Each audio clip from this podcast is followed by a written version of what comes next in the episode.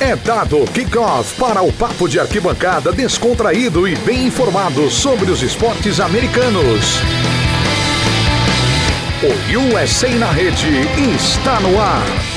Seja muito bem-vindo, fã do esporte norte-americano, fã de NFL, fã de NBA, fã de NHL, fã de MLB, a mais uma edição do podcast USA na Rede, o seu podcast de esportes americanos do Portal do Playoffs, o melhor podcast de esportes americanos do Brasil.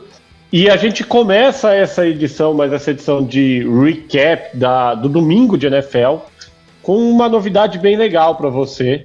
A gente vai mudar um pouco o esquema dos podcasts do portal de Playoffs já a partir dessa semana.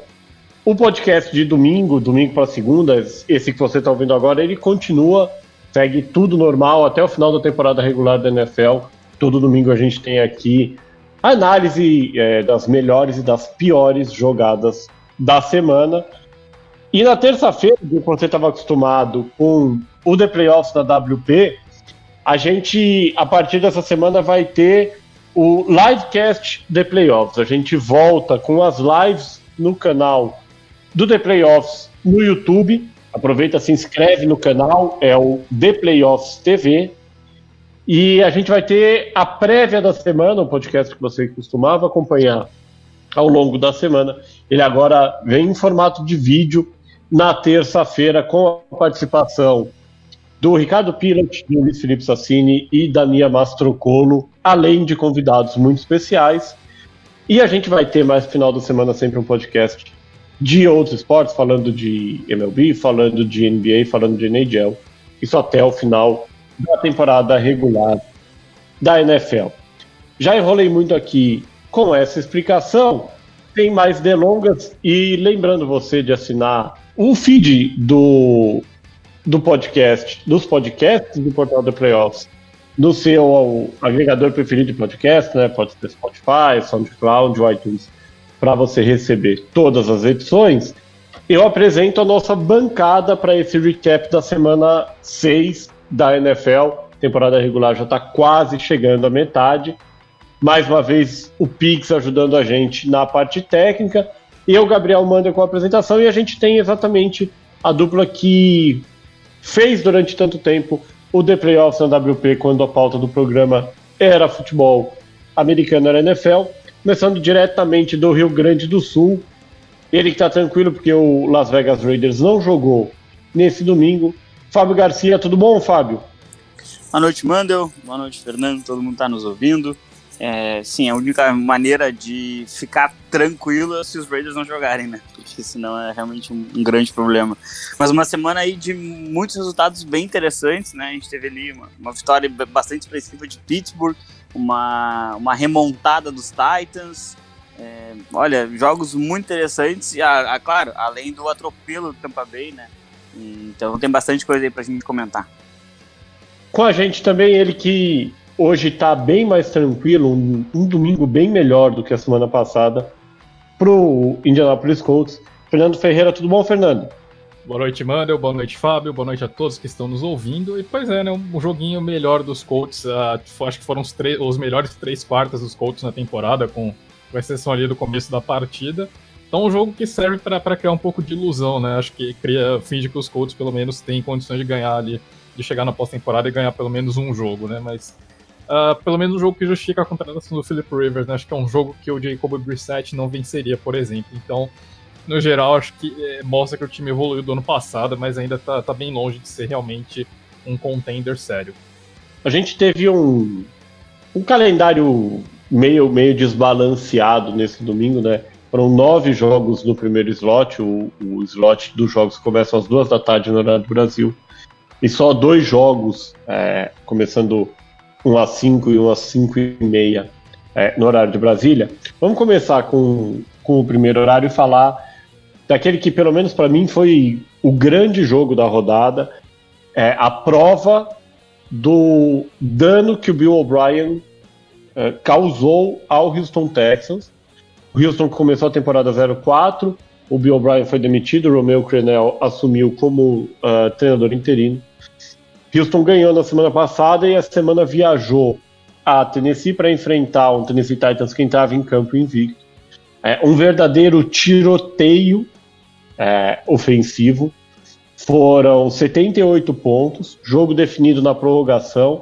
Ryan Tannehill, parecia o Ryan Tannehill de antes de ser atrapalhado pelo Adam Gaze, e com um desempenho bestial, no melhor dos sentidos, de Derrick Henry, o Tennessee Titans virou o jogo 42 a 36 e também comprovando que a regra da NFL para prorrogação é uma porcaria.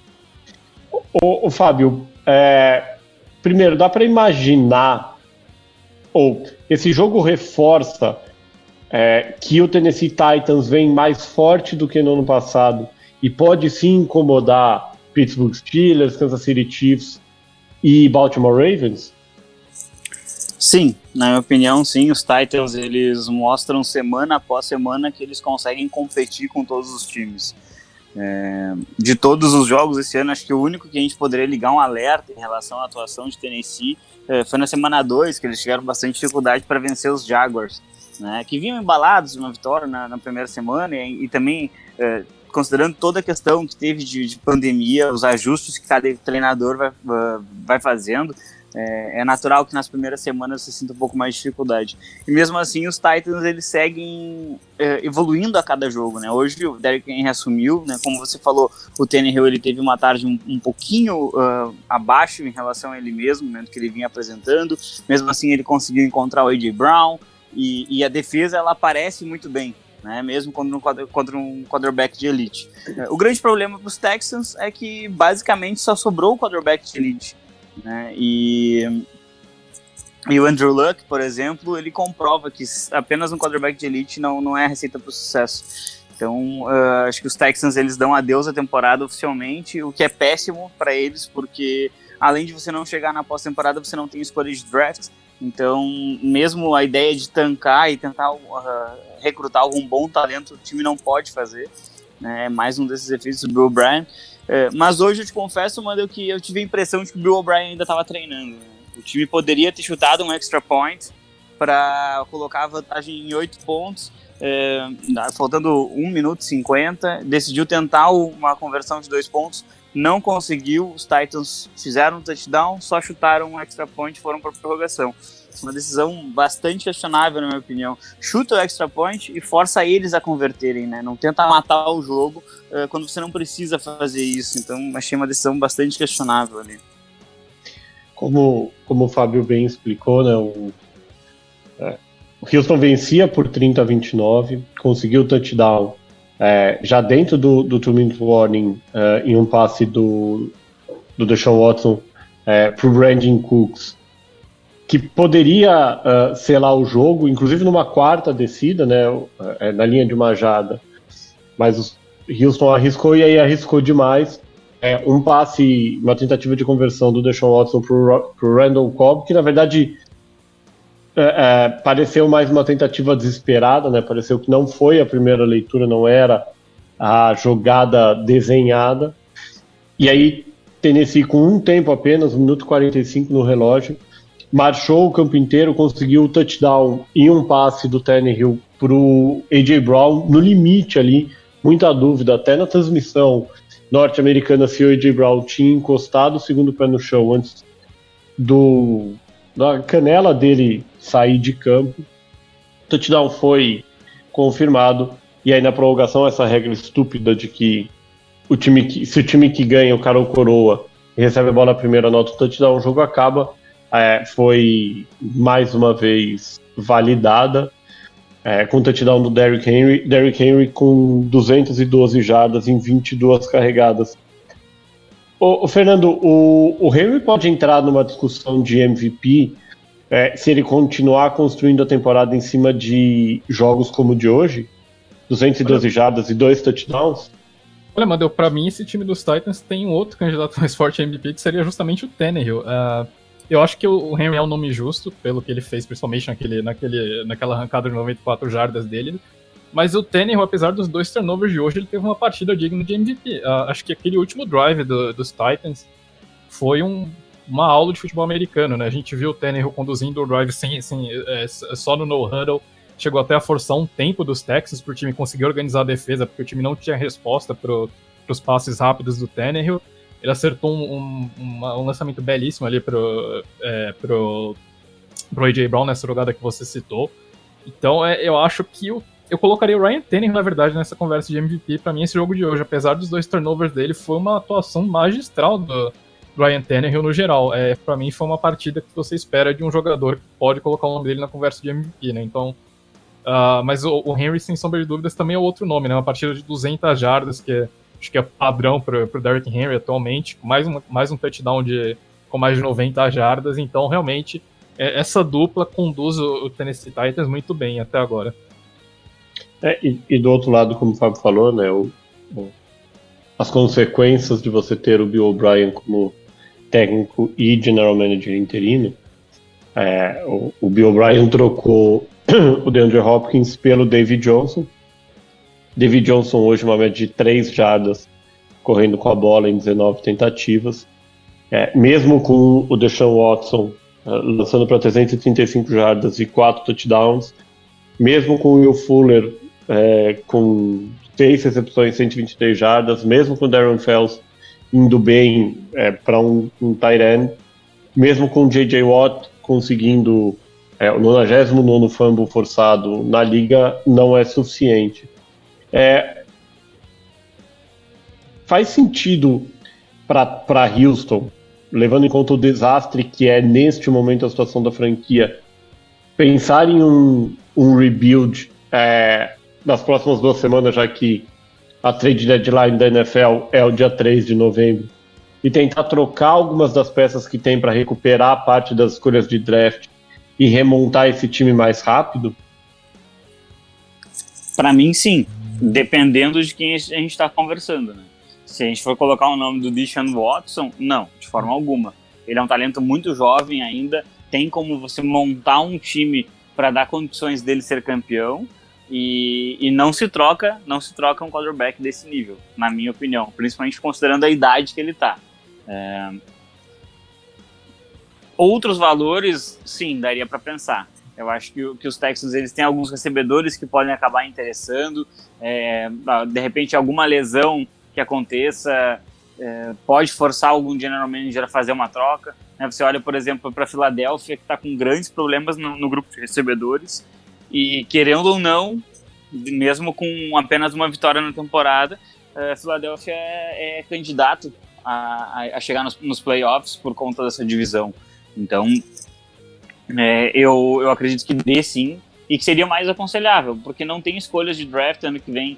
É, provavelmente vai ser é, um ano, mais um ano fraco dos Texans, é, e acho que considerando ali a conferência hoje com é, Buffalo Patriots, Uh, você tem ali também Steelers, Ravens, Browns, Colts, Titans, Chiefs, Raiders e agora Broncos, de repente, possa vir com uma vitória de hoje. É, não tem mais chance de playoffs. É, acho é... que. Fala, Fernando. Eu acho que eu concordo com o Fábio. Ah, de repente, se a gente colocar, acho que o Will Fuller, o Will Fuller, por ser um wide receiver jovem, com, com esse potencial explosivo dele, é um nome interessante. Bradley Cooks e o Randall Cobb, por serem veteranos, também podem atrair interesses.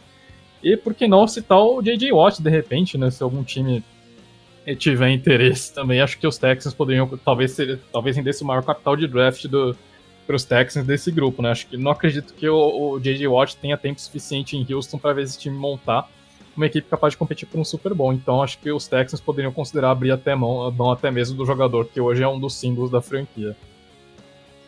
O Houston na semana que vem recebe o Green Bay Packers e o Tennessee Titans é, faz o que era para ter sido um duelo de invictos lá atrás, o jogo adiado por conta do, do coronavírus, e que continua sendo um duelo de invictos.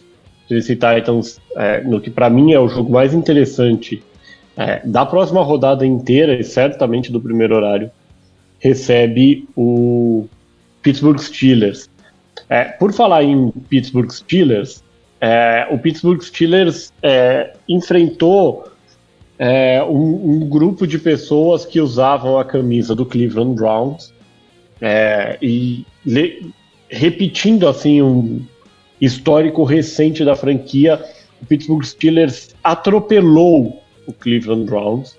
É uma performance defensiva espetacular, que infelizmente também marca o fim da temporada, aparentemente, do Devin Bush. Mais um jogador que sofre com problemas uh, no ligamento cruzado do joelho.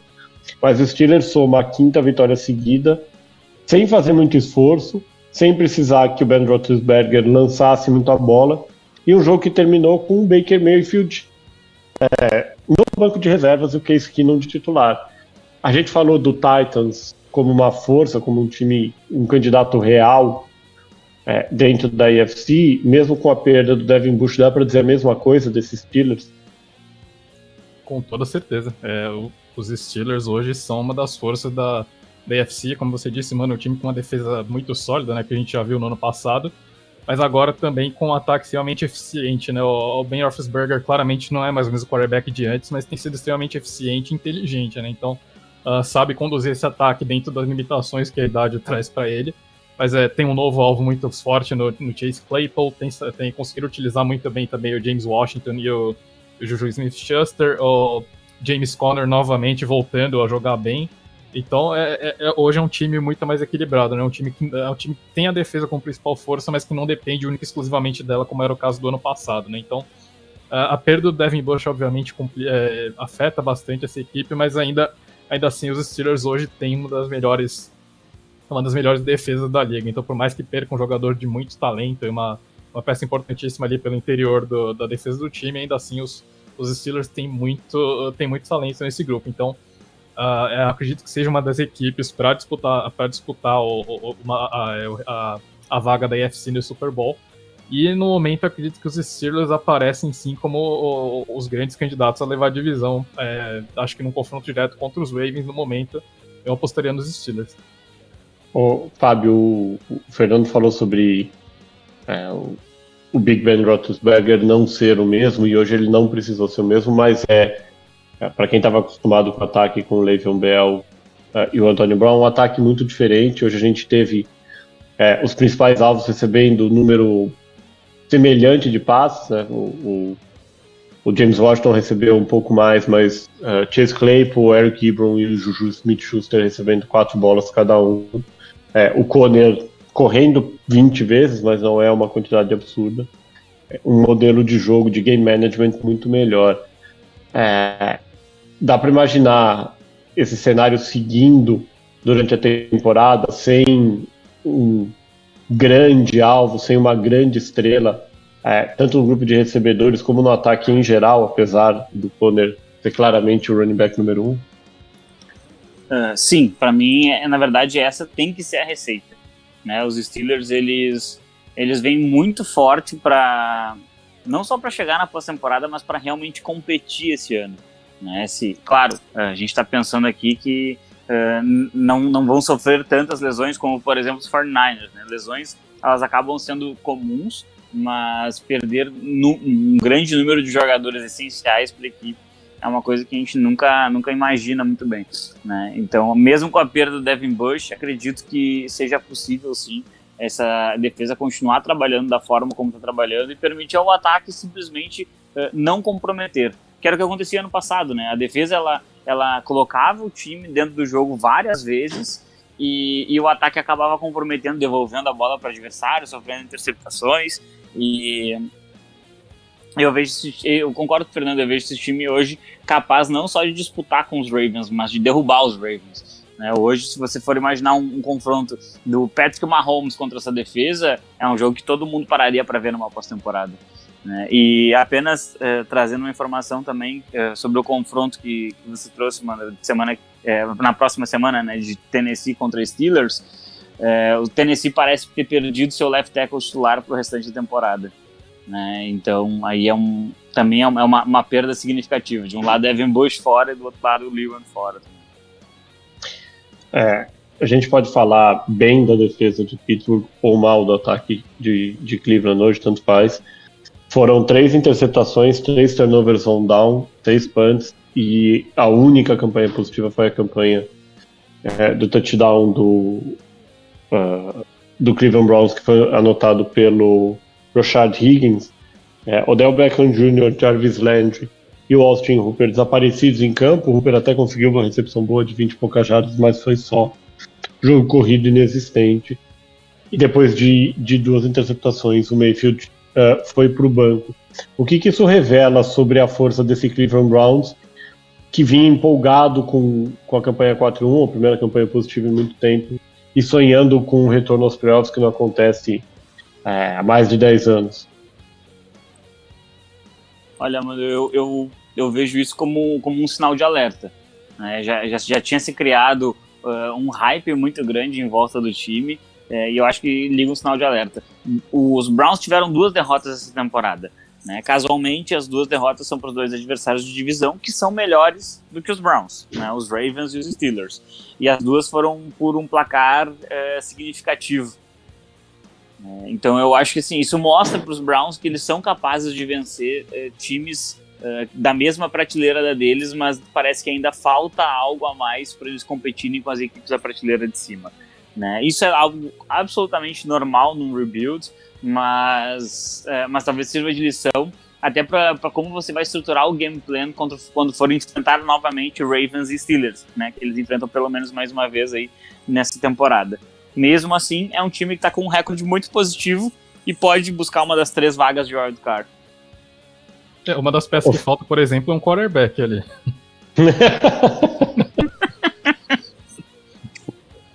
Tá escorrendo veneno da boca de Fernando nesse momento, né? Vocês acham que por desempenhos como esse, é, Cleveland pensaria em buscar um outro quarterback no final da temporada? No final da temporada acho que é muito cedo, até porque o Mayfield foi uma primeira escolha geral, então uh, você, so, você abrir mão de uma primeira escolha geral na terceira temporada é, é, é enfim, um, um, fracasso gigantesco, até mesmo com o padrão dos Browns. Mas acredito que não deve demorar muito tempo até o carrossel de, de quarterback dos Browns voltar a girar.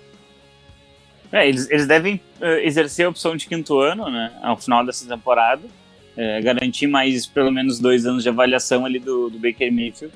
E, e, aí vão ter um pouco mais de, de tempo para definir, até porque uh, os Browns eles não são conhecidos uh, recentemente por, por muita estabilidade em qualquer posição, né, seja de staff ou seja dentro do campo.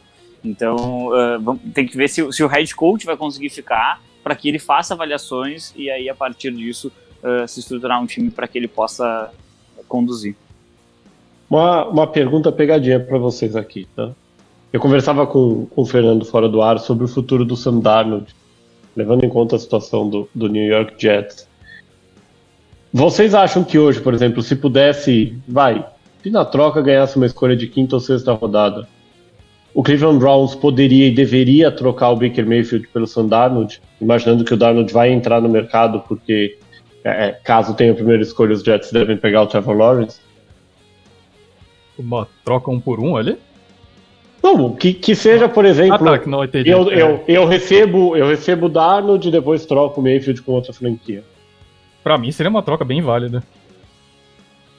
Eu ficaria com pena do Darnold, que acho que ele sai de um cenário ruim para um cenário menos ruim, mas não é um cenário bom. Eu queria muito ver o Sam Darnold uh, em Indianápolis. Um...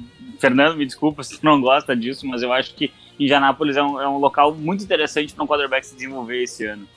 Não, eu também não, também não reclamaria do Darnold não no quarterback, eu gostava bastante no, nos tempos de college. Acho que a minha única preocupação com o Darnold é o quanto que os Jets estragaram dele, né? Se tem recuperação ainda. Mas é, potencial existe. É, na semana que vem o Cleveland Browns é, tem outro jogo dentro da, da divisão, dentro da AFC North contra o Cincinnati Bengals fora de casa, o clássico de Ohio, e os Steelers faz o duelo de invictus contra o o Tennessee Titans, já que a gente falou de Indianapolis Colts, vamos falar do jogo dos Colts. Colts que recebeu o Cincinnati Bengals é, no Lucas Oil Stadium.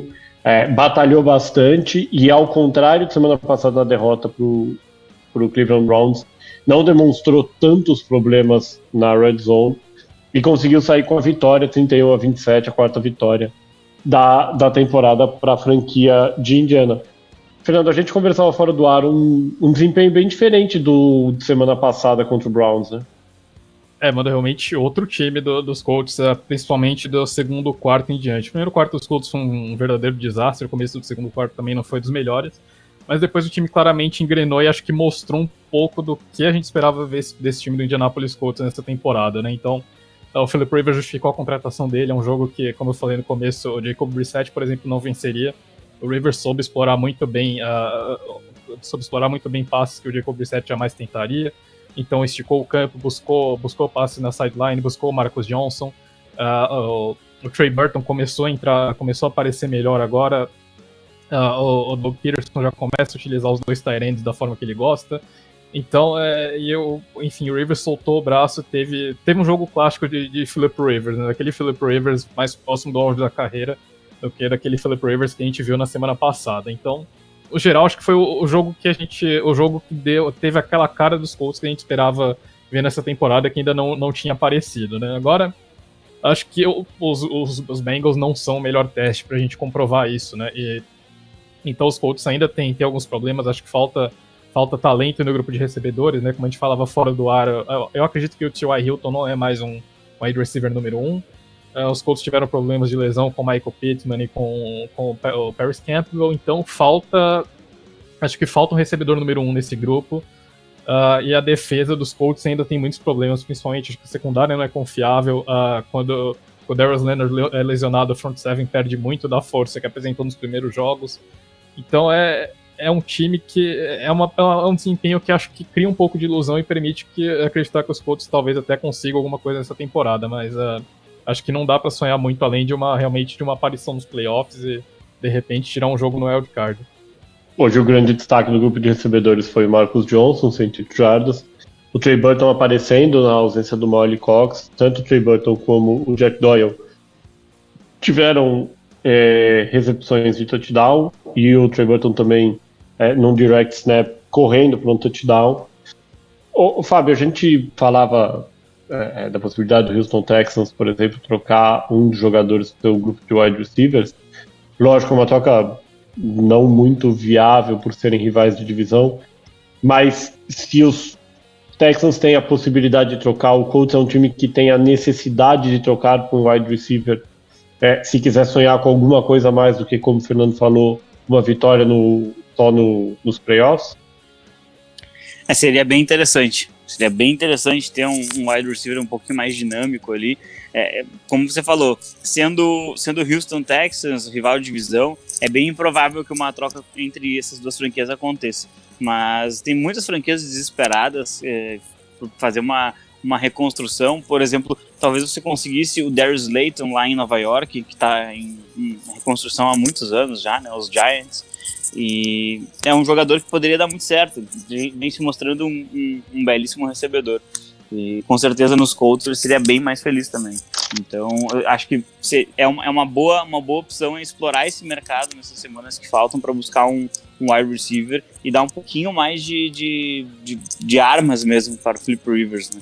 Esse time dos Colts é um time muito bom, a defesa está tendo atuações maravilhosas esse ano. Então, é, numa pós-temporada, um quarterback experiente, uma defesa que consegue roubar bem a bola, nunca se sabe, né?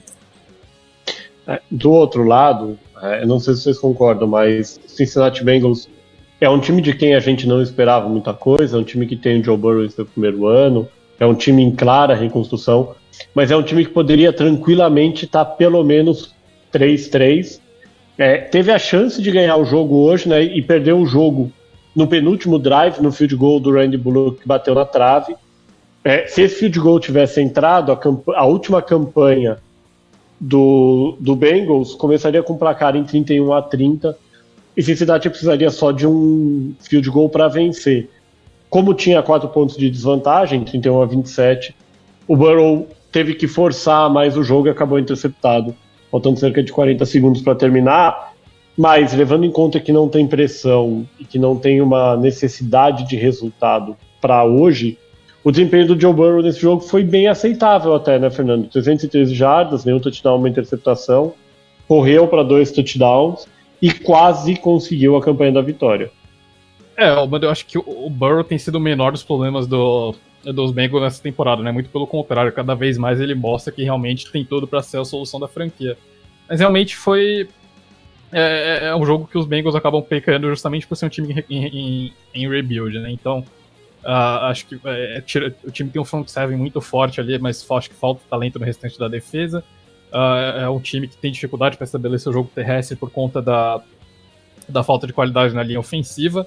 Então foi, foi um jogo que realmente expôs muito da, das falhas e mostra por que, que os Bengals deixaram de vencer esses jogos que o time tinha, tinha, esses jogos apertados que o time tinha condição de ter arrancado vitórias ali, né? Hoje realmente foi um jogo que talvez se os Bengals tivessem um pouco mais de, de talento na equipe, tá, tranquilamente poderiam ter vencido, né? Acho que você não, você não pode abrir uh, eh, 21 pontos de vantagem no começo da partida e entregar, entregar, essa, entregar uma vantagem tão grande em, em, em relativamente pouco tempo, né? Então, uh, um jogo que realmente dá impressão, uh, sem tirar o mérito dos Colts, mas acho que dá a impressão que os Bengals deixaram de ganhar, assim. Ô, ô Fábio, a gente no começo da temporada já conversou sobre a situação do AJ Green, é, o Green não atuou na temporada passada, o, o Tyler Boyd é, virou o alvo preferido é, na época do Andy Dalton, tem uma química ok com, com o Joe Burrow, e o, o, essa química com o T. Higgins tem sido cada vez maior. Hoje o Higgins explodiu 125 jardas, e o AJ Green fez o melhor jogo dele na temporada com 96 jardas. Levando em conta que não parece haver muito espaço para o AJ Green em Cincinnati no, é, é, no futuro, né, depois dessa temporada, até pela chegada do T. Higgins, é um jogador que Cincinnati pode tentar trocar também, até para permitir que o veterano busque alguma coisa, busque um anel, igual aconteceu com o Emmanuel Sanders no ano passado? Com certeza, e acho que se os, se os Bengals conseguissem o mesmo, o mesmo que conseguiram no Sanders, já, já estaria bem pago, na minha opinião. Né? Acho que, uh, até pelo que representou nos últimos anos, o valor do Green ele poderia ser um, ser um pouquinho mais alto, mas ele tem um histórico de lesões bem maior. E então esse é um dos wide receivers que a gente pode ver é, sendo mais explorado no mercado, porque realmente ele não está fazendo tanta diferença assim para o desenvolvimento do Burrow e, e ao mesmo tempo ele ainda tem algum valor que as franquias podem estar dispostas a pagar buscando um, dar esse, esse sprint para buscar uns playoffs ou até melhorar, melhorar a sua equipe. Então é, é um, é, é, um dos nomes que a gente tem que ficar de olho aí nas próximas duas semanas até a deadline. O Cincinnati Bengals, como a gente já falou, faz o clássico de Ohio contra o Cleveland Browns na semana que vem. E é, para dar um, uma recuperada no Fernando, no Fernando e no Miguel Fortunato, nosso companheiro também é, de The Playoffs de US na rede, o Indianapolis Colts tem um bye, não joga na semana 7. É, quem estava voltando de bye, né, o, o jogo que não aconteceu, o jogo mais confuso da semana 5, que aconteceu só na semana 6, é, foi tanto Denver Broncos, foram tanto os Denver Broncos quanto New England Patriots, é um duelo em que nenhum dos dois mostrou muita coisa ofensivamente. Denver foi muito melhor defensivamente, contou com o Jeff McManus com a perna bem descansada e fora de casa venceu por 18 a 12, colocando o New England Patriots com uma campanha negativa pela primeira vez em muitos anos, duas vitórias e três derrotas para a franquia comandada pelo Bill Belichick. É um jogo que, apesar da vitória, uh, escancara as limitações ofensivas de Denver? Toda vez que, o, que uma defesa for é, minimamente competente contra o jogo terrestre, os Patriots vão ter muita dificuldade, muita mesmo. Hoje a dificuldade ela foi tão grande, tão grande que o adversário não marcou nenhum touchdown e o time perdeu da mesma forma. Né? Então isso acho que escancara um pouco essa, essa, essa falta de profundidade que o, que o Cam Newton tá dando, né?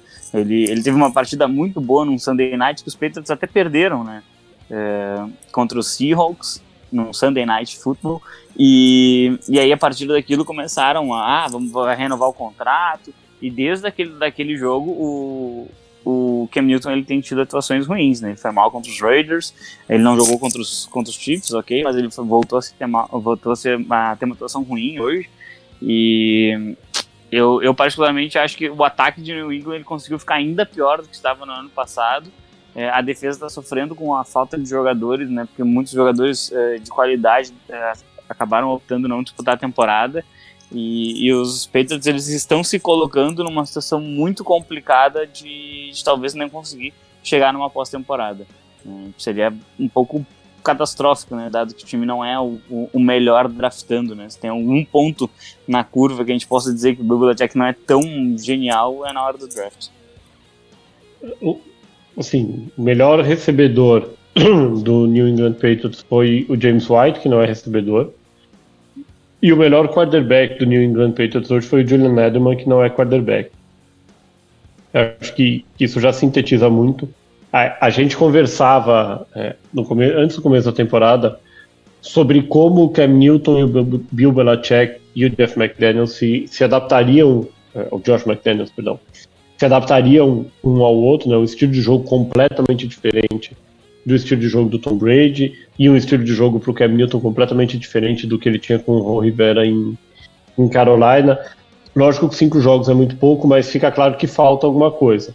Seja falta é, o Cam Newton se adaptar ao modelo de jogo, faltam alvos, faltam jogadas mais desenhadas para ele, apesar de que, mais uma vez, foi é, ótimo correndo com a bola, aliás, melhor corredor é, dos Patriots por muito, mas é, acaba mostrando que o time é bem limitado. A gente já falava da limitação do ataque nos anos anteriores, é, e como o Fábio falou, não melhorou. O Fernando, para você, é, com o que você viu até hoje, com o que ainda há de calendário, o New England Patriots se classifica para os playoffs em 2020? Olha, Wanda, eu, é, eu, acredito que ainda, ainda tem condições de brigar para um wild card, mas é, acho que isso depende muito de uma evolução nas próximas semanas. Né? Realmente, hoje, eu diria que foi o pior jogo do, dos Patriots na temporada. Né? Até, é, foi um jogo realmente muito ruim. O time acho que escancarou todas essas limitações que vocês citaram. Então, é, os Patriots, pelo calendário, para mim, ainda tem condições de classificação, sim. Os Patriots têm, têm vários jogos que são, é, são possíveis de vencer mais para frente. E com uma vaga mais de wildcard, acho que isso é perfeitamente possível. Mas o time precisa jogar muito melhor do que o que foi apresentado hoje, né? Realmente, hoje, hoje expôs que o, o Ken Newton enganou muito bem nas duas primeiras semanas, principalmente naquele jogo contra o Seahawks. Mas hoje nós vimos uh, que acho que as cirurgias afetaram demais o, o Ken Newton. O Ken Newton nunca foi um um jogador excepcional lançando a bola, mas que, que dependia muito mais da força do braço. E hoje o Ken Newton não tem mais essa, essa força de antes, ele não é um, um game manager, um quarterback que, que tem essa capacidade de, é, de explorar passe, de, de, saber ganhar jardas, assim, de saber ganhar poucas jardas, né? Realmente, hoje ele depende muito do, do, do, de correr com a bola. E como vocês disseram aí, a partir do momento que o jogo terrestre dos peitos não encaixa, o ataque do time desaba por completo. Então, é, os Patriots precisam resolver esses problemas nas próximas semanas. Uh, se isso acontecer, acho que o time tem sim condições de classificar pelo calendário, mas se continuar jogando dessa forma, independente de calendário, para mim, os Patriots têm que pensar, começar a pensar em 2021. Já o Denver, que conquista sua segunda vitória, é, teve a volta do, do Drew Locke, mas um desempenho bem ruim do Drew Locke também. O Noah não voltou, é, acabou sendo vetado o Tim Patrick e o Philip Lindsay foram os melhores no, no ataque. É, mas é, não é um desempenho que inspira muita confiança para o restante da temporada. Né? Acho que a gente tem que levar em conta os desfalques também, né? Sem jogando sem o Cortland Sutton também, então uh, acho que tem, tem, tem algumas justificativas, né? Voltando depois de um tempo parado, teve um começo aceitável de jogo, depois caiu muito, principalmente no segundo tempo. Então é, eu acho que eu acho que é, é, o tropeço típico de um quarterback em desenvolvimento, né? Eu acho que é muito cedo para os Broncos desistirem do Drew Locke, principalmente porque ele ainda mostra alguns lampejos em um lance ou outro. Então, acho que dá, dá para colocar na conta de, desses, desses tropeços de quarterback, de quarterback em desenvolvimento. Aí, ah, também, se não me engano, o Noah Fenton não jogou hoje também, né? Que é um, é um alvo de, de bastante segurança que o, que o Drew Locke tem. E aí acho que aí a gente também tem que, tem que trazer um elemento que, na minha opinião, já não é desta semana. Que eu venho reparando isso e, e tem prejudicado bastante o ataque dos Broncos, até mesmo quando o Locke não estava em campo. É, tem umas chamadas que são tristes, né? Que o Shermer tá fazendo. São tristes as chamadas. Uma terceira para duas jardas, ele tá com vantagem no, no, placar. É só avançar duas jardas para conquistar uma renovação de descidas, poder desenvolver melhor seu ataque ele chama apenas rotas muito longas e o bloco tem que esticar o campo contra uma defesa que cobre bem ou contra uma defesa que tem um pass rush bom e, e isso acaba só expondo o seu quarterback. Eu lembro no, no, jogo de abertura da temporada que, que, os Broncos ainda tinham alguns jogadores uh, que não estavam hoje e, e isso aconteceu novamente. É, hoje isso voltou a acontecer, então eu acho que as chamadas ofensivas dos Broncos, principalmente nessas, nessas terceiras descidas curtas, elas estão elas expondo um pouco o quarterback e estão prejudicando o desenvolvimento do ataque.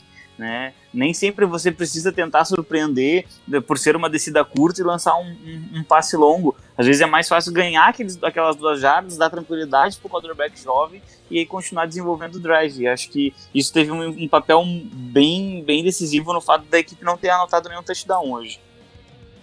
É, o, Denver do nosso é, amigo, companheiro de DPL de USA na rede, Luiz Felipe Tassini, fez um esforço danado para perder o jogo no final também. É, o, o, placar era uh, é, 18 a 9. O New England Patriots anota um field goal faltando 3 minutos e pouco. 18 a 12. E a melhor decisão, a melhor jogada que é, o Broncos conseguiu pensar para iniciar o drive seguinte e queimar tempo no relógio foi um passe longo do Loco para o Patrick, a bola interceptada e, e deu origem ao drive em que Uh, New England teve a chance de ganhar o jogo, acabou não convertendo uma quarta descida, mas é, certamente seria alvo de muita crítica a, a condução, o game, o game plan dos Broncos, caso New England tivesse virado a partida. É, o Broncos volta a campo na semana que vem em casa contra o Kansas City Chiefs, Kansas City que joga amanhã, né, o jogo que seria o Thursday Night Football entre Kansas City Chiefs e Buffalo Bills acabou sendo movido para segunda-feira por conta do, do, coronavírus, que adiou o jogo passado do Buffalo Bills contra o Tennessee Titans. Então o Chiefs joga amanhã e aí no domingo que vem joga contra o Denver Broncos e o New England Patriots recebe o São Francisco 49ers, os dois jogos é, no slot é, da tarde, o segundo slot né, da, da semana que vem. É, vamos passar agora pelo por aquele que foi de longe o melhor jogo da rodada entre dois times é, favoritos ao título, uma partida brilhante, repleta de lances sensacionais e decidida assim com muita emoção, que foi a vitória do New York Giants por 20 a 19 sobre o Washington Football Team. É uma vitória super, é, aliás, uma derrota super importante para o Washington, porque o Giants passa o Washington na luta por uma melhor posição no draft de 2021, que é a única coisa que as duas franquias estão é, brigando.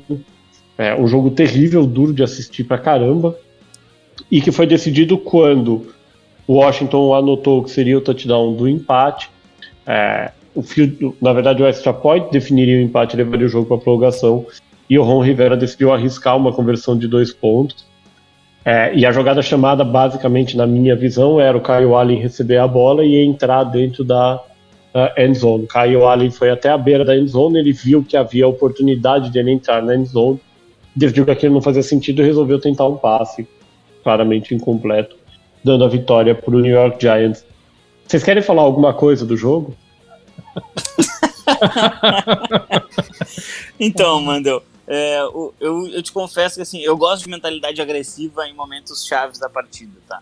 É, eu não gosto de mentalidade estúpida em momentos chaves da partida. Eu acho que, que a, a NFL está se perdendo às vezes em, em, um pouco é, quando os, os, treinadores têm que tomar determinadas decisões. É, essa derrota ela vai na conta do Rivera, né? O, o Kyle Allen não é um, um quarterback que você confia. Né? Por mais que possa ter sido erro 100% dele, é, não precisava, não precisava ter chamado uma conversão de dois pontos. Vai para prorrogação. Ah, mas e se, e se, a, e se a gente perder na moeda e o Daniel Jones começar com a bola? Melhor. É mais fácil avançar com o Daniel Jones contra você do que você avançar com o seu próprio quarterback. Então, eh, eu acho que tem, teve um erro estratégico até quando eu vi isto. Eu fiquei em dúvida se o, se o Rivera ele entendia que ele pode ser campeão da divisão por conta da falta de competitividade ou se ele realmente já está pensando no draft. Para mim, ele está pensando no draft. E assim, se ele pensou realmente em ganhar, fazer aquela jogada para ganhar o jogo, buscando uma vitória, eu conversava, buscando uma vaga nos playoffs, eu conversava fora do ar com o Fernando antes. Assim, é, é, sendo extremamente realista aqui, se você ainda não percebeu, eu sou você ouvinte, eu sou torcedor de Washington. É, eu não sei porque que eu digo isso, acho que é só do masoquismo, mas enfim. É, nenhum time dessa divisão, tirando, na minha visão, talvez, Cowboys. O Fernando levantou a tese do, do Philadelphia Eagles em determinadas situações. Nenhum time dessa divisão tem condições técnicas de fazer nada nos playoffs. É, Washington não, não. Washington não iria para os playoffs porque é um time muito bom. Iria porque o resto da divisão é muito ruim. É, não faz sentido ir aos playoffs se você não está lutando por isso. É, me, é melhor, lógico, eu não estou defendendo aqui que o Washington perca os jogos de propósito. Mas a luta de Washington é por um bom lugar no draft, é por não passar vergonha, desenvolver os jogadores e um bom lugar no draft. Ganhar o jogo para este plano, que é um plano cada vez mais em voga hoje nos esportes americanos. A MLB é muito comum isso, na NFL você tem alguns casos, pouco menos, mas alguns casos dessa prática do tanking para desenvolver o elenco.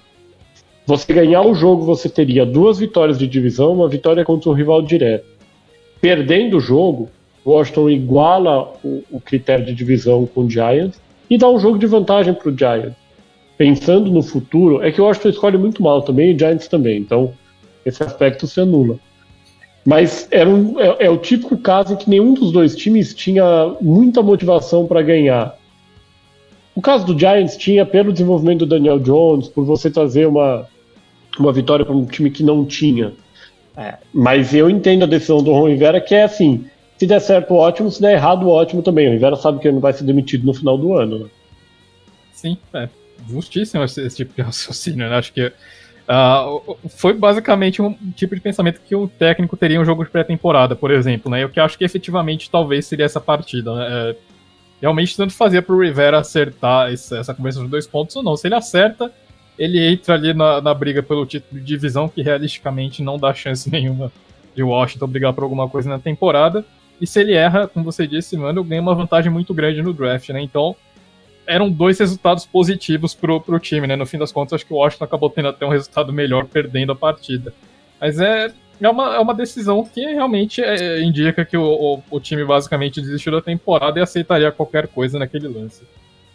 E o incrível, acho que o mais incrível de tudo é que mesmo com a derrota, o Washington segue com seus playoffs, né? É, não, é, eu começou tá com o fora né? do ar. Tá empatado na liderança, basicamente, né? Eu, eu, eu continuo achando que tem uma chance grande de Ohio State levar essa vaga da, da NFC East nos playoffs.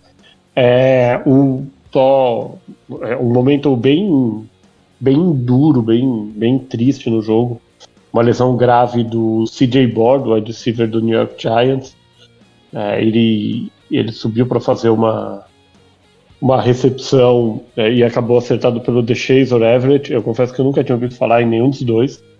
É, o board caiu de um jeito super estranho, não se mexeu enquanto era é, retirado do gramado, mas depois do jogo, tanto o Darius Layton como é, o, a comissão técnica do, do New York Giants disseram que, que dentro do possível tá tudo bom, tudo bem com o CJ Board, é uma concussão e um, uma torção no pescoço. Ele segue em observação, mas aparentemente, apesar do susto, nada de mais grave aconteceu. É, os, os dois times voltam a campo na semana que vem. É, o Giants é, abre a, a rodada em mais um jogo da série. Prove que você sentia saudade da NFL, enfrentando o Philadelphia Eagles e o Washington no domingo. Tem outra etapa do Prove que você tinha saudade da NFL, enfrentando o Dallas Cowboys, agora do Andy Dalton. É, o Philadelphia Eagles deu um sufoco no final do jogo no Baltimore Ravens.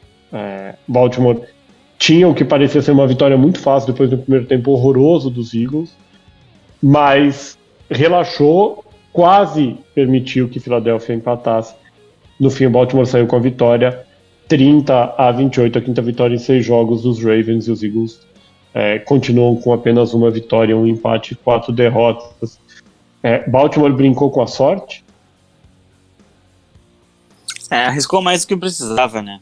Vamos ser sinceros. É, os Eagles ainda tentando encontrar alguma coisa de positivo na temporada e acho que o, essa, essa quase essa quase virada de placar, ela vem muito por conta de um relaxamento natural que você adota quando está ganhando com uma vantagem tão grande. É, mas uh, o Carson Wentz ele, ele pode não estar nos quarterbacks de, de, elite no momento, mas ele tem capacidade de virar jogos assim. Ele não precisa nem de recebedores, né? Porque hoje até o Zach Ertz acabou se machucando.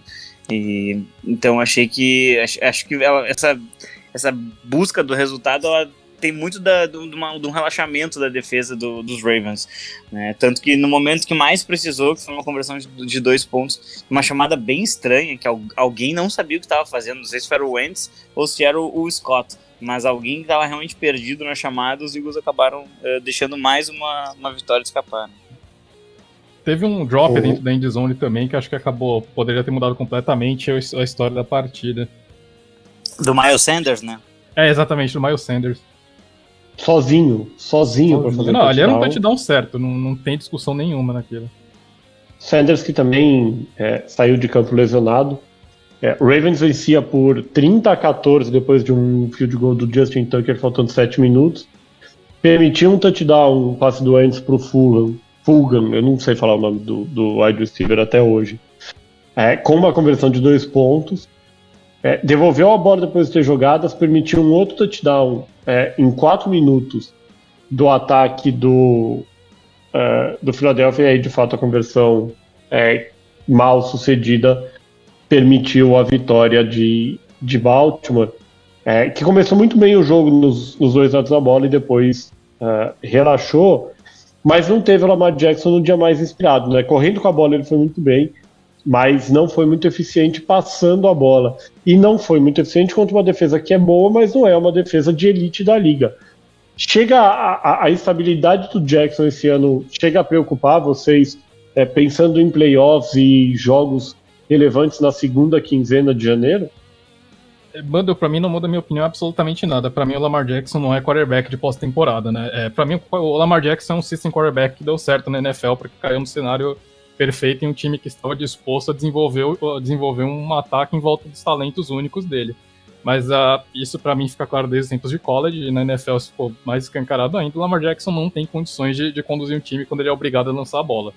É, mesmo, mesmo dentro desse. Os times já começam a entender melhor esse esquema dos, Eagles, do, dos Ravens, já começam a limitar essas opções de dink and dunk, de ligar pontos do Lamar Jackson, esses checkdowns que ele executa com, com eficiência, e agora, e, e, cada vez mais a gente tem visto o Lamar Jackson sofrendo para lançar a bola, né? Então, é, eu acho que é, começa a chegar naquele ponto da carreira em que o Lamar Jackson precisa urgentemente se desenvolver como passador, porque uh, esse esquema do. Em algum, em algum, momento, as defesas inevitavelmente começam a entender melhor o esquema do, dos Ravens e começam a encontrar respostas para eles, né? Então, é, o, o, jogo terrestre dos Ravens já não tem sido tão dominante quanto era na temporada passada, ainda é extremamente eficiente, continua sendo a melhor arma da equipe, mas não é aquele jogo terrestre que parecia ser é, absolutamente impossível de parar na temporada passada. Os times já começam a limitar um pouco mais as ações do jogo terrestre do, dos Ravens e o Lamar Jackson não tem conseguido esticar o campo com, com o braço dele. Então, uh, nós vimos isso muito no jogo contra os Chiefs. Eu acho que contra adversários mais fortes, principalmente o tipo de adversário que você espera enfrentar em janeiro,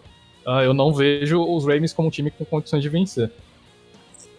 Esse é um ponto que o, que o Fernando, o Fernando traz que é, que, que, é muito real, né? A impressão que a gente tem, e, e é assustador dizer isso do atual MVP da temporada, é, que a, a, impressão que se tem é que ele não é capaz de vencer jogos que um MVP deveria vencer. Né? E é, vai chegar numa pós-temporada. É possível o Lamar chegar no Super Bowl e vencer? Na minha opinião, sim. Mas ele depende de, de fatores é, bastante específicos para que isso aconteça. Por exemplo, ano passado Uh, o Kansas City Chiefs acabou sendo o campeão da, da conferência, né? depois ele veio ganhar o Super Bowl, uh, mas dentro da conferência os Chiefs tiveram que virar duas partidas que o Lamar jamais viraria. Né? Depois de perder, acho que eles chegaram a estar tá perdendo por 24 pontos para os Texans e, e, por uma diferença talvez um pouquinho menor para Tennessee. E, então, assim, uh, é, o, o Lamar ele vai depender do time abrir uma vantagem ou da defesa trazer o time de volta é, coisa que ela não conseguiu fazer quando, quando eles enfrentaram os Chiefs nessa temporada, né? Que, que deve ser, pelo menos, o time no qual os Ravens miram para conseguir chegar no Super Bowl. Então, eu vejo que o, que o Lamar ele precisa se desenvolver. E aí eu gostaria de ver um pouquinho de comprometimento da franquia e trazer um, um recebedor número um, um verdadeiro número um, que eu acho que o elenco dos Ravens não tem. Vocês acham que o AJ Green poderia, por exemplo, ser esse cara? Acho que não, porque é da mesma divisão e eu não acredito que os Bengals fariam essa troca. Mas do, do, ponto de vista de qualidade, sim, Sim, é alguém no estilo do AJ Green. Olha, Fábio, é, eu vou discordar de você, mas para mim, para mim o Marquise Brown é um recebedor número um. Acho que ele não é um recebe, não tem cara de recebedor número um dentro do esquema dos Ravens, mas uh, em termos de talento, em termos de, em termos de capacidade física, eu vejo o Marquise Brown com potencial para ser um wide receiver número um. E acho que em outro, em outro time, com certeza as capacidades dele como para ser um wide receiver número um seriam muito bem, muito melhor aproveitadas você vê o, o Marquise Brown como um cara de, de 10 recepções por jogo, fazendo todos os tipos de rotas. Eu acho que sim, é, eu acho que. É, naquele jogo contra os Titans, por exemplo, a gente viu ele fazendo, basicamente, salvando, quase salvando a noite no Lamar Jackson nos playoffs do ano passado, fazendo um touchdown é, acrobático praticamente impossível. Então eu acho que o, o Marquise Brown ele tem as ferramentas de wide receiver número 1 um, e ele só não tem número de wide receiver número 1 um por estar no, nesse esquema dos Ravens. Pode ser, pode ser. Eu sempre vi ele mais como uma versão uh, de, deste time do, dos Ravens de Mike Wallace, assim, sabe? Uhum. É aquele jogador que você manda numa rota de profundidade justamente para abrir o campo na, nessa parte que você gosta de explorar mais em corridas e passes curtos. É, a gente já falou aqui o, o, Eagles na semana que vem. Eagles que, assim como o, o, o Washington Football Team e o New York Giants, Uh, tendo uma vitória apenas em seis jogos na temporada, continua com chances de ir aos playoffs. Mostra quão ruim é essa divisão. É uma divisão que tem seis vitórias, é, três delas em jogos dentro da própria divisão. É, na semana que vem, é, o Eagles, com pouco tempo de descanso, volta a campo no Thursday Night para enfrentar o New York Giants. E, assim, dependendo do que acontecer, o Eagles pode sair desse jogo como, como líder da divisão, que é bem assustador. É, e o Baltimore Ravens está em bye, né? O Baltimore Ravens folga, volta a campo na semana 8. É, um outro jogo que movimentou a rodada da NFL, esse daqui eu vou só falar qual é o jogo e vou deixar o Fábio comentar. É, Atlanta Falcons e Minnesota Vikings. Se consagra, Fábio. então, é, esse jogo dá para ser resumido em duas palavras, tá? É, são, são essas duas. Kirk Cousins. Né, o quarterback de Minnesota, ele fez exatamente o que eu particularmente é, espero dele todos os jogos, né? Ele comprometeu. O time sem Dalvin Cook é um time que não consegue atacar, é, ainda que tenha bons números do, do Justin Jefferson, é, a maioria dos números são de garbage time. Acho que os Vikings eles precisam urgente renovar um pouco a sua defesa e buscar um quarterback, porque o Kirk Cousins não é resposta. Acho que é, a maior lição que, que o Cousins ele ensinou na NFL é que você não dá um contrato 100% garantido, principalmente para um QB tão superestimado como ele é. E, e, engraçado que hoje o contrato do Cousins já não é mais 100% garantido, né? A extensão contratual que ser nossa temporada, ela. É, é. Sim, sim, exatamente. Mas aí, mas aí o erro é a extensão, né? Não é o erro, é. Ele, ele, deixa de ser o totalmente garantido para ser a extensão, né? É, o, o Cousins que lançou três interceptações no primeiro tempo, além de uma campanha que terminou com turnover on downs. É, uh, Atlanta abriu 23 a 0 e contra um time com tantos problemas quanto o Minnesota, nem mesmo Atlanta nosso amigo Jones Bortolucci conseguiu perder o jogo dessa vez. É, os Falcons conquistam a primeira vitória é, na temporada é, após a saída do, do Dan Quinn. E de fato, Minnesota tentou, construiu ótimos números de garbage time, mas claramente não serviam para nada além. É, inclusive, isso foi, foi dito na TV americana, né? Serve só para o fantasy. É, do outro lado, um pouquinho de orgulho para Atlanta, né? Um time que é muito melhor do que os dois de Nova York, com quem compartilhava é, a lanterna da NFL depois de cinco rodadas, os três que haviam vencido. pelo menos conquista essa primeira vitória. É, mas não foi um jogo brilhante, um jogo corrido inexistente. Serviu também para resgatar o Julio Jones, que, que, brilhou intensamente nesse jogo. Né? Eu acho que foi um jogo para colocar o nome do Matt Ryan e do Julio Jones em um eventual mercado de trocas. Né? Uh, só com os meus jogando com problemas de lesão, principalmente do Julio Jones e do Calvin Ridley. Né? Os dois não estavam 100% nas últimas semanas, alternavam entre, entre sair da lineup e voltar sem e voltar, mas ainda uh, não em condições físicas, em plenas condições físicas. Então hoje foi o jogo que os Falcons tiveram uh, tiveram um ataque completo, né? E eu a defesa dos Falcons, né, é, é, enfim, uma, acho que falta muito talento ainda. É um time que tem muitas falhas, principalmente na secundária. Ainda sofreu com lesões ao longo do ano. Teve alguns jogadores de volta, mas que, que no geral, acho que falta, falta muito talento na, na, na, defesa dos Falcons e que viveram muito dos erros do, do Kirk Cousins hoje. É, e, mas acho que foi um, foi um jogo, pelo menos, para recuperar um pouco de moral para o ataque do time, que em tese é a, é a principal arma, né? Foi uma ótima partida do, do, Matt Ryan, boa partida, uma ótima partida do Julio Jones, o Calvin Ridley, também apareceu bem. Então, no geral, acho que pelo menos isso de positivo só alguns tiram, né? Na, na, pior das hipóteses, foi um jogo para tentar subir o valor de mercado tanto do Ryan quanto do Julio Jones em uma eventual troca. E, e isso oh, tem um meu. peso bem interessante aqui, né? Isso a gente tem que, a gente tem que considerar. O, os Falcons eles vão ter um novo treinador na próxima temporada. Se eles trocarem seus valores, que já estão veteranos e provavelmente não estão, não estarão, é, não terão como jogar em alto nível quando o time voltar a ser competitivo, é, os Falcons teriam esse ano uma escolha alta de draft, poderiam é, juntar ali mais uma ou duas escolhas na primeira rodada é, é algo bem interessante para ver como que vai se desenvolver a estratégia de mercado de Atlanta agora, até que o General Manager também foi embora. O Falcons na semana que vem recebe o Detroit Lions, Minnesota Vikings é, em bye. Por falar em Detroit Lions, outro jogo para a gente comentar rapidinho aqui, outro jogo que foi é, quase que um atropelo. É, o Detroit 34 a 16 fora de casa no Jacksonville Jaguars, segunda vitória é, da franquia de, de Michigan. O Jaguars, depois do triunfo sobre o Indianapolis Colts na abertura da temporada, cinco derrotas seguidas. É um jogo em que o, os running backs de, de Detroit foram muito bem, especialmente o DeAndre Swift, que finalmente é, apareceu de fato como running back número um da franquia. É, um desempenho até que modesto do Matthew Stafford e do outro lado o Jaguars batendo muito cabeça para conseguir parar o ataque de Detroit. O Fábio já falou várias vezes que se Detroit tivesse uma defesa melhor, brigaria muito mais alto na temporada. É, dá ainda para sonhar com alguma coisa do ponto de vista de Detroit?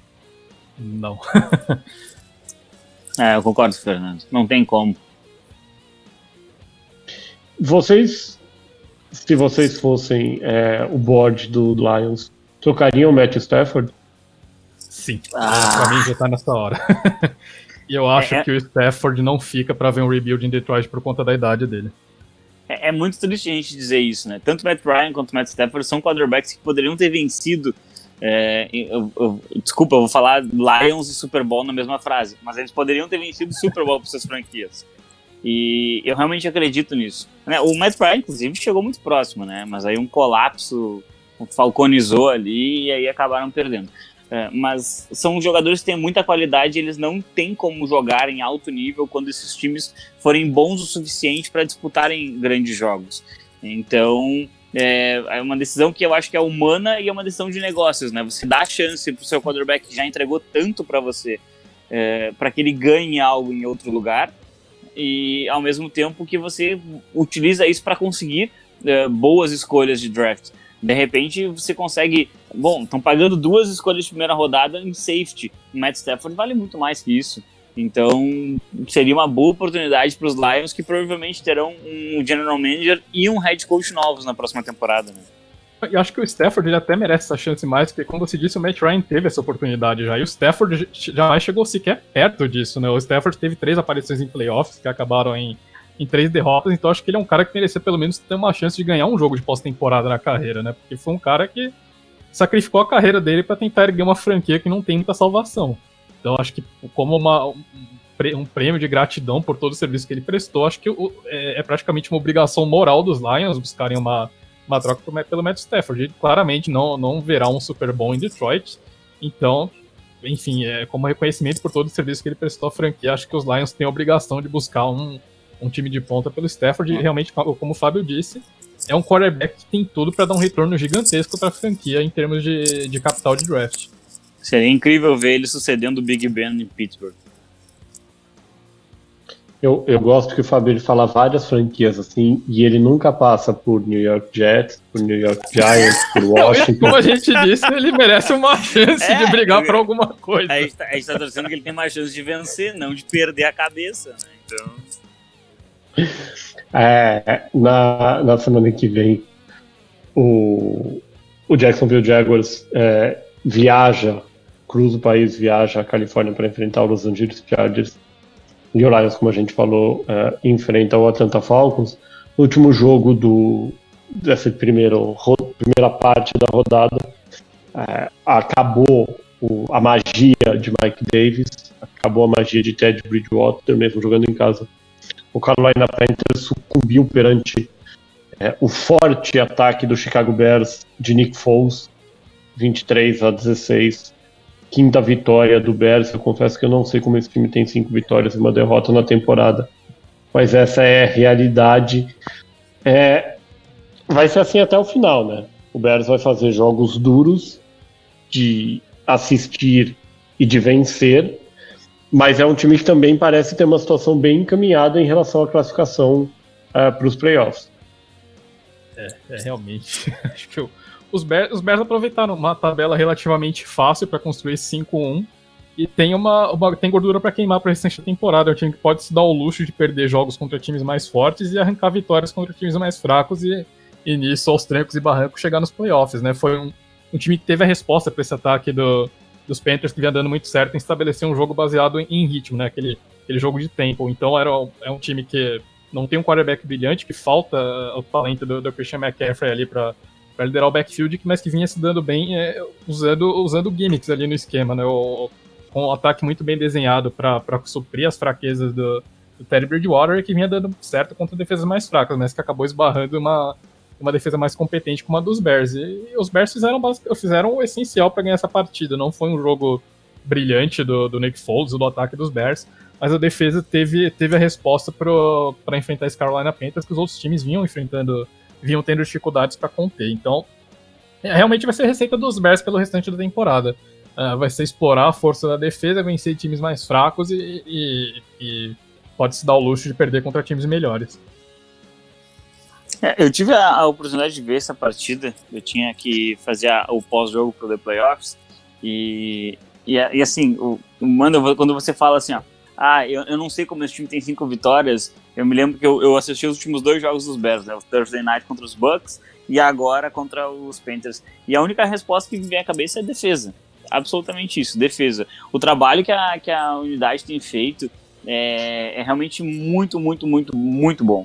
É, no, no, jogo contra os Bucks, o, o, Tampa Bay dominava a partida até que o, que o Fuller ele forçou um fumble no, no Volk e aquilo mudou completamente o jogo. Os Bears voltaram para o duelo, conseguiram é, anotar dois TDs muito rapidamente e, e, e, conseguiram virar o jogo. E hoje, na primeira campanha do Bridgewater, a, a defesa fez uma pressão muito forte ele lançou uma interceptação.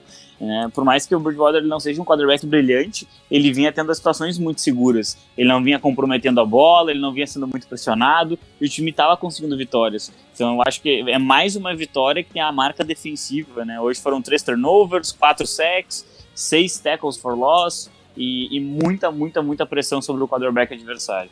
Né? Então acho que é enquanto, enquanto essa defesa continuar garantindo é, tanta vantagem, né, você roubar a bola três vezes num jogo, é, o Nick Foles ele vai precisar fazer só o mínimo para não entregar essas vitórias. Né? Com mais quatro jogos, é, com mais quatro vitórias dos Bears, eles estão na pós-temporada. É, a primeira oportunidade para uma dessas vitórias vem na semana que vem. O Bears é, viaja a Los Angeles e fecha a rodada no Monday Night Football contra o, o Rams e o Carolina Panthers faz um clássico de de divisão da NFC South contra o uh, New Orleans Saints, é o jogo que pode marcar a volta do Christian McCaffrey. É... E do Michael Thomas, né? Se ele não der o soco em ninguém.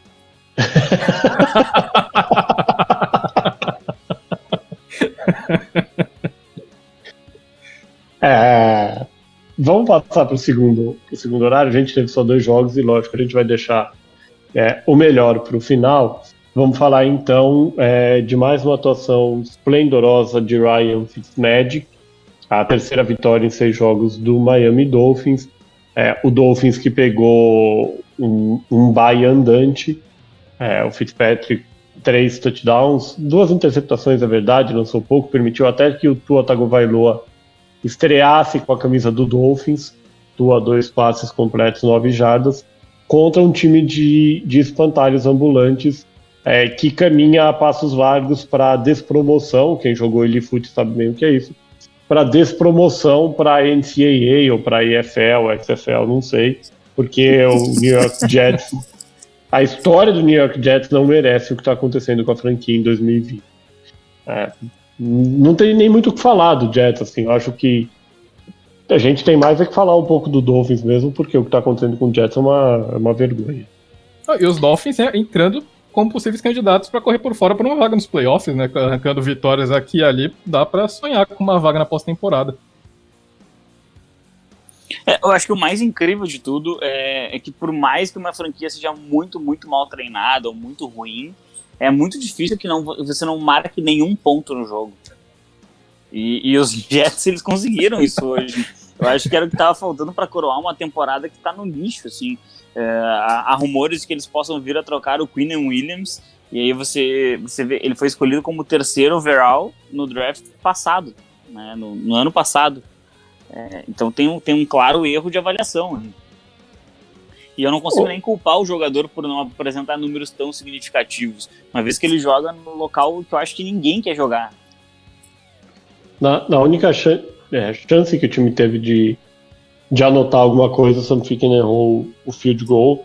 É, o Jets que não teve o Sandarnold, é, o, o, Joe Flacco, ídolo do Luiz Felipe Sassini, foi titular um desempenho bem ruim também.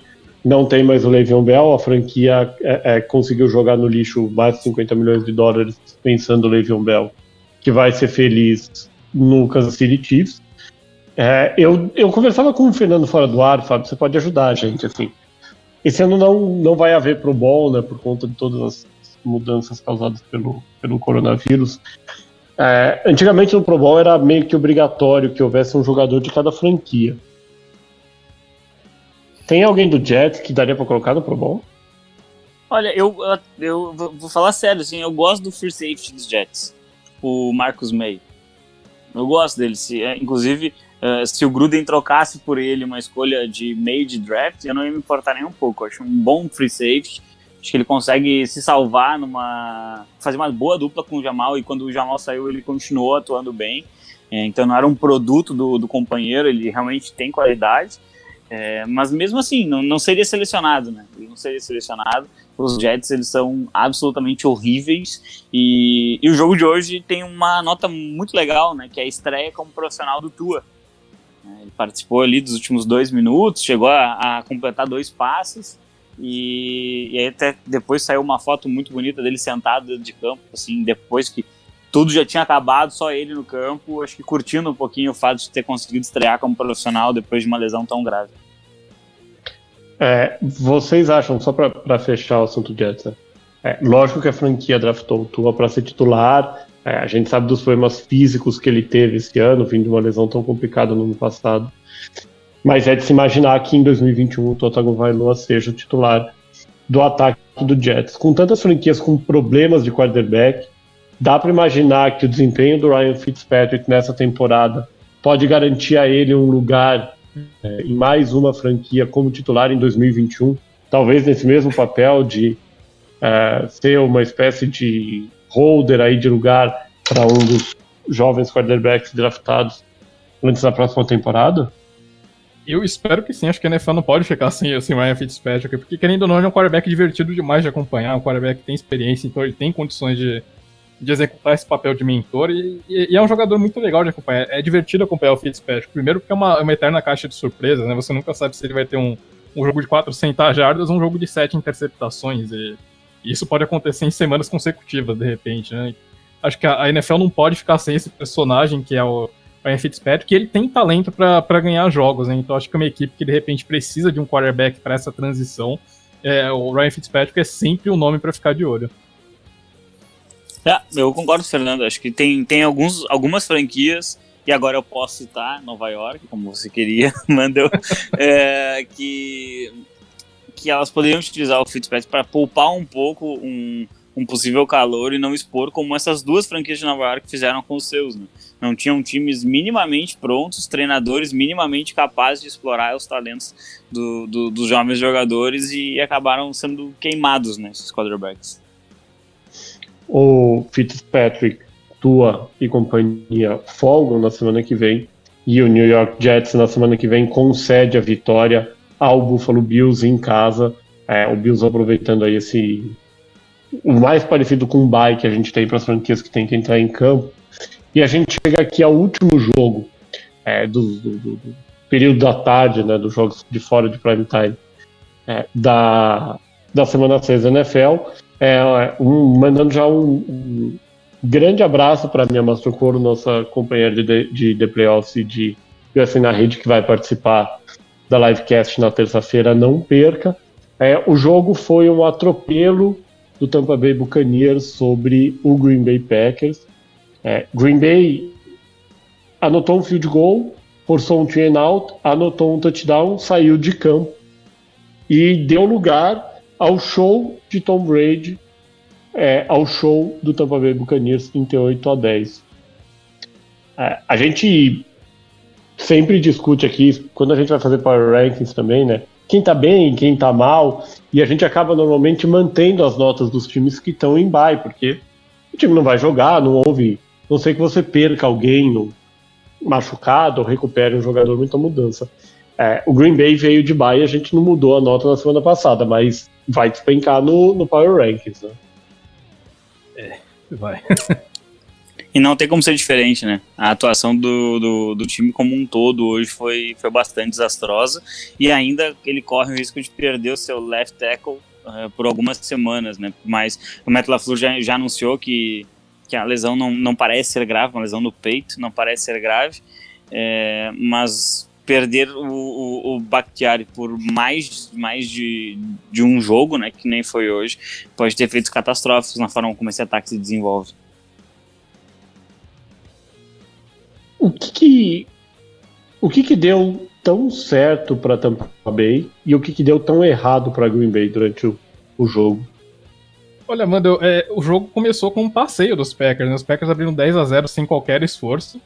Parecia que ia ser um passeio, de repente, mas uh, acho que a gente tem que citar muito o quanto que moral e momento afetam a partida, né? E o, o jogo começou a mudar depois que o Aaron Rodgers lançou uma pick six tentando converter, uma, uma terceira descida longa para os Packers, né? E depois disso, no drive seguinte, veio outra interceptação que quase virou uma pick six novamente, né? O, o Mike Edwards parou na linha de duas jardas e aí claramente a, o, jogo, o jogo desandou para os Packers. O Rodgers claramente acho que sentiu as duas interceptações, começou a buscar passes que, que não faziam sentido, começou a ser muito pressionado e começou a é, começou a sentir a pressão da defesa do, dos Buccaneers, começou a errar passes que ele que ele não costuma errar. O time dos Packers claramente tentou se recuperar dessas duas interceptações e não, e não conseguiu. E do lado dos Buccaneers, isso deu muita moral para a equipe. Né? O, eles começaram a ser extremamente eficientes na, na pressão em cima do Aaron Rodgers, começaram a, começaram a deixar o Rodgers completamente desconfortável dentro do pocket.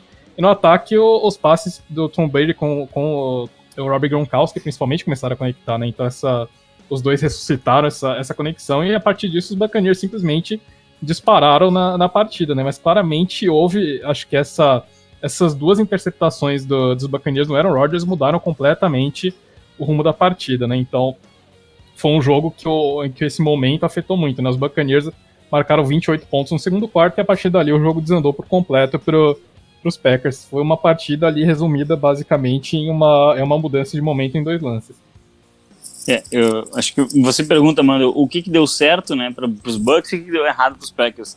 É, a impressão que eu, que eu tive vendo o jogo foi é, para os Bucks deu muito certo a forma como eles pressionavam o quarterback. É, e, e aí eu acho que teve é, uma um estudo muito bem feito sobre a forma como os Packers vinham atacando, porque o que deu errado para a equipe de Green Bay foi o vício, né, o vício do Aaron Rodgers, eh, e aí não é uma crítica ao quarterback, todo quarterback faz isso, né, é natural que você procure a sua maior segurança quando você está sendo procurado, eh, pressionado, né. E na, nas duas interceptações aconteceu a mesma coisa, era uma terceira descida, ele tentou converter sendo muito pressionado, e aí ele buscou quem? Devante Adams. Né? Na, na primeira, na minha opinião, um passe curto, que ele acaba entre... ele, ele acabou desde o snap olhando diretamente para o Adams e isso acaba entregando para a defesa que a jogada ela vai acontecer ali, então o defensor leu os olhos do quarterback, cortou a linha do, do passe e retornou para touchdown. E na segunda o erro foi do Adams, né? A bola foi, na, foi, nos, foi nas mãos dele, não conseguiu fazer a recepção, acabou uh, pipocando e o Edwards uh, roubou a bola e foi até a linha de duas jardas. Então eu acho que esse estudo do, do, dos Bucks de, de, patrulhar muito bem o Adams em situações de terceira descida, sabendo que ia mandar uma pressão muito forte, eu acho que foi o grande, o grande vício dos Packers e ao mesmo tempo a, a grande virtude dos Bucks. É, realmente, nessa é. primeira interceptação, acho que a gente vê bem claramente que em nenhum momento o Jamel Dean ele tira o olho do Aaron Rodgers, né? Ele, ele claro, o, o, o passo foi absolutamente telegrafado e ele sabia que o Rodgers iria, ia buscar o Adams, né? Então, realmente, acho que essa, essa falta de recebedores dos Packers também começou a pesar um pouco nessa partida. Como o Fernando bem destacou, né, o Gronkowski é, voltou de vez à NFL nessa partida, cinco recepções, primeiro touchdown dele no retorno. E em um jogo em que o Leonard Fournette não, não entrou em campo, é, mais uma vez, ótima atuação do Ronald Jones, 113 jardas, dois touchdowns. É, a gente vinha comentando aqui semana após semana como o Brady parece se sentir mais confortável não foi o jogo mais bonito da carreira dele, não é, é, e não vai ser a melhor temporada do Tom Brady em termos estatísticos de número, mas é talvez o melhor ataque, certamente o melhor ataque em pelo menos 10 anos que ele tem em relação às armas e a quantidade de armas. E ele vem fazendo muito bem o papel de um game manager, né, sem, sem se expor. É, já leva o Tampa à ponta da NFC South de novo já busca de novo o mando de campo nos, nos playoffs. Para vocês, Tampa é um time que hoje já mostra potencial, já mostra jogo para sonhar com o Super Bowl? Defensivamente, sim. No ataque, eu ainda não sei. Por mais que tenha a presença de muito talento, Tom Brady e, e muita gente que já venceu, né? Eu, eu ainda tenho minhas dúvidas. Assim. Quando, quando os Bucks enfrentaram os Bears na última quinta-feira, é, a linha ofensiva ela foi destroçada pela defesa dos Bears. Ok, a defesa dos Bears ela é muito boa, mas você vai enfrentar defesas muito boas, ou pelo menos game plans muito inteligentes na pós-temporada. E eu não sei se essa linha ofensiva é capaz de suportar. E aí, pressionando Tom Brady, é, acaba acontecendo coisas realmente uh, muito ruins para os Bucks. Ele até perde a, a conta, contagem das descidas. Né? É, do outro lado, a gente sempre colocou aqui Green Bay como um dos favoritos na NFC, talvez junto com, com uh, o New Orleans Saints no começo da temporada, e a gente falava de alguém vindo do Oeste, principalmente Seattle e São Francisco. Depois da partida de hoje, vocês continuam com essa visão de que o Green Bay Packers é um dos favoritos da NFC ao Super Bowl? Uh, eu acredito que um jogo não, não, muda tudo, não muda tanto a figura, né? então talvez a gente possa colocar isso como um tropeço. Obviamente, você tropeçar diante de uma equipe que teoricamente também é uma concorrente nunca é um bom presságio, mas uh, eu acho que a gente pode colocar isso na conta de um jogo atípico para os Packers. Né? Acho que de repente esse jogo em uma outra situação, em um contexto de pós-temporada, o resultado poderia ter sido diferente. Então acredito que os Packers ainda conseguem bater de frente com, com os Seahawks, com, com as principais equipes da, da NFC, e mesmo, mesmo depois de uma derrota dessas, eu acho que Green Bay continua entre os favoritos da conferência. É, eu concordo, Fernando. Acho que é, é um jogo apenas. É, o, a, o, grande susto é porque os Packers eles vinham dominando muito seus adversários e são todos adversários com um recorde muito negativo. E aí quando enfrentou um time um pouquinho, um pouco, um pouco não, quando enfrentou um time bem melhor, é, não que os Packers em si, mas que os seus antigos adversários, acabou sendo dominado o que, que os Packers vão precisar fazer agora? Eles vão precisar de uma, uma vitória expressiva, ou uma vitória uh, convincente, pelo menos, contra um adversário desse nível, né? Da, da prateleira de cima. Né? Bater no, nos Vikings do Cousins ou nos Lions não diz muita coisa sobre, sobre uma equipe. É, na semana que vem, o Packers, como a gente já falou, é, enfrenta o Houston Texans fora de casa. E o Tampa Bay Buccaneers volta ao prime time, o Sunday Night Football, em Las Vegas contra o Las Vegas Raiders né, do Fábio, para fechar o domingo. A gente tem mais dois jogos nessa, é, nessa rodada de semana 6, né? Três jogos com o que está acontecendo agora. A gente grava é, enquanto o São Francisco 49ers e Los Angeles Rams se enfrentam na Califórnia.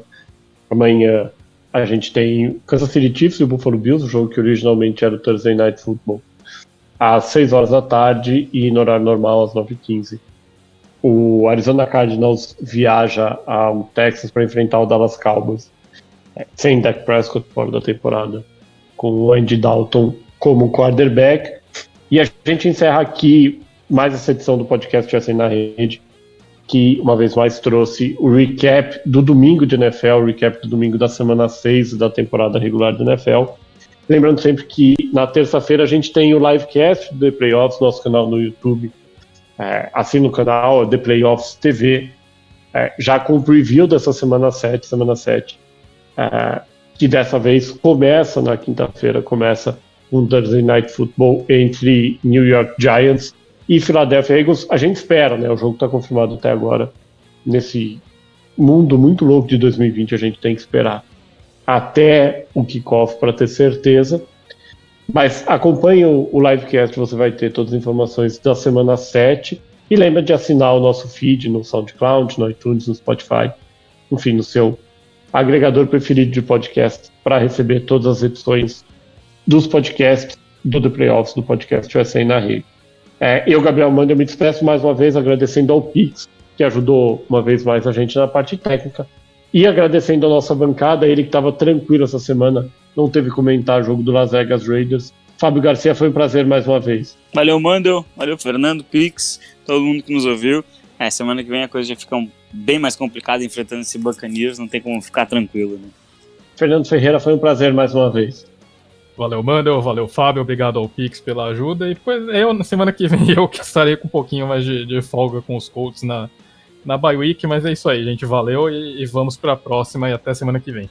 Só lembrando também, a partir de terça-feira a gente tem a World Series, é, a decisão da MLB, o surpreendente Tampa Bay Rays, que levou a Liga Americana enfrenta ou Los Angeles Dodgers ou Atlanta Braves, os dois jogam enquanto a gente grava aqui o jogo 7 da NLCS, a final da Liga Nacional. Vale a pena acompanhar, vão ser de 4 a 7 jogos muito interessantes. E semana que vem a gente está de volta. Um abraço!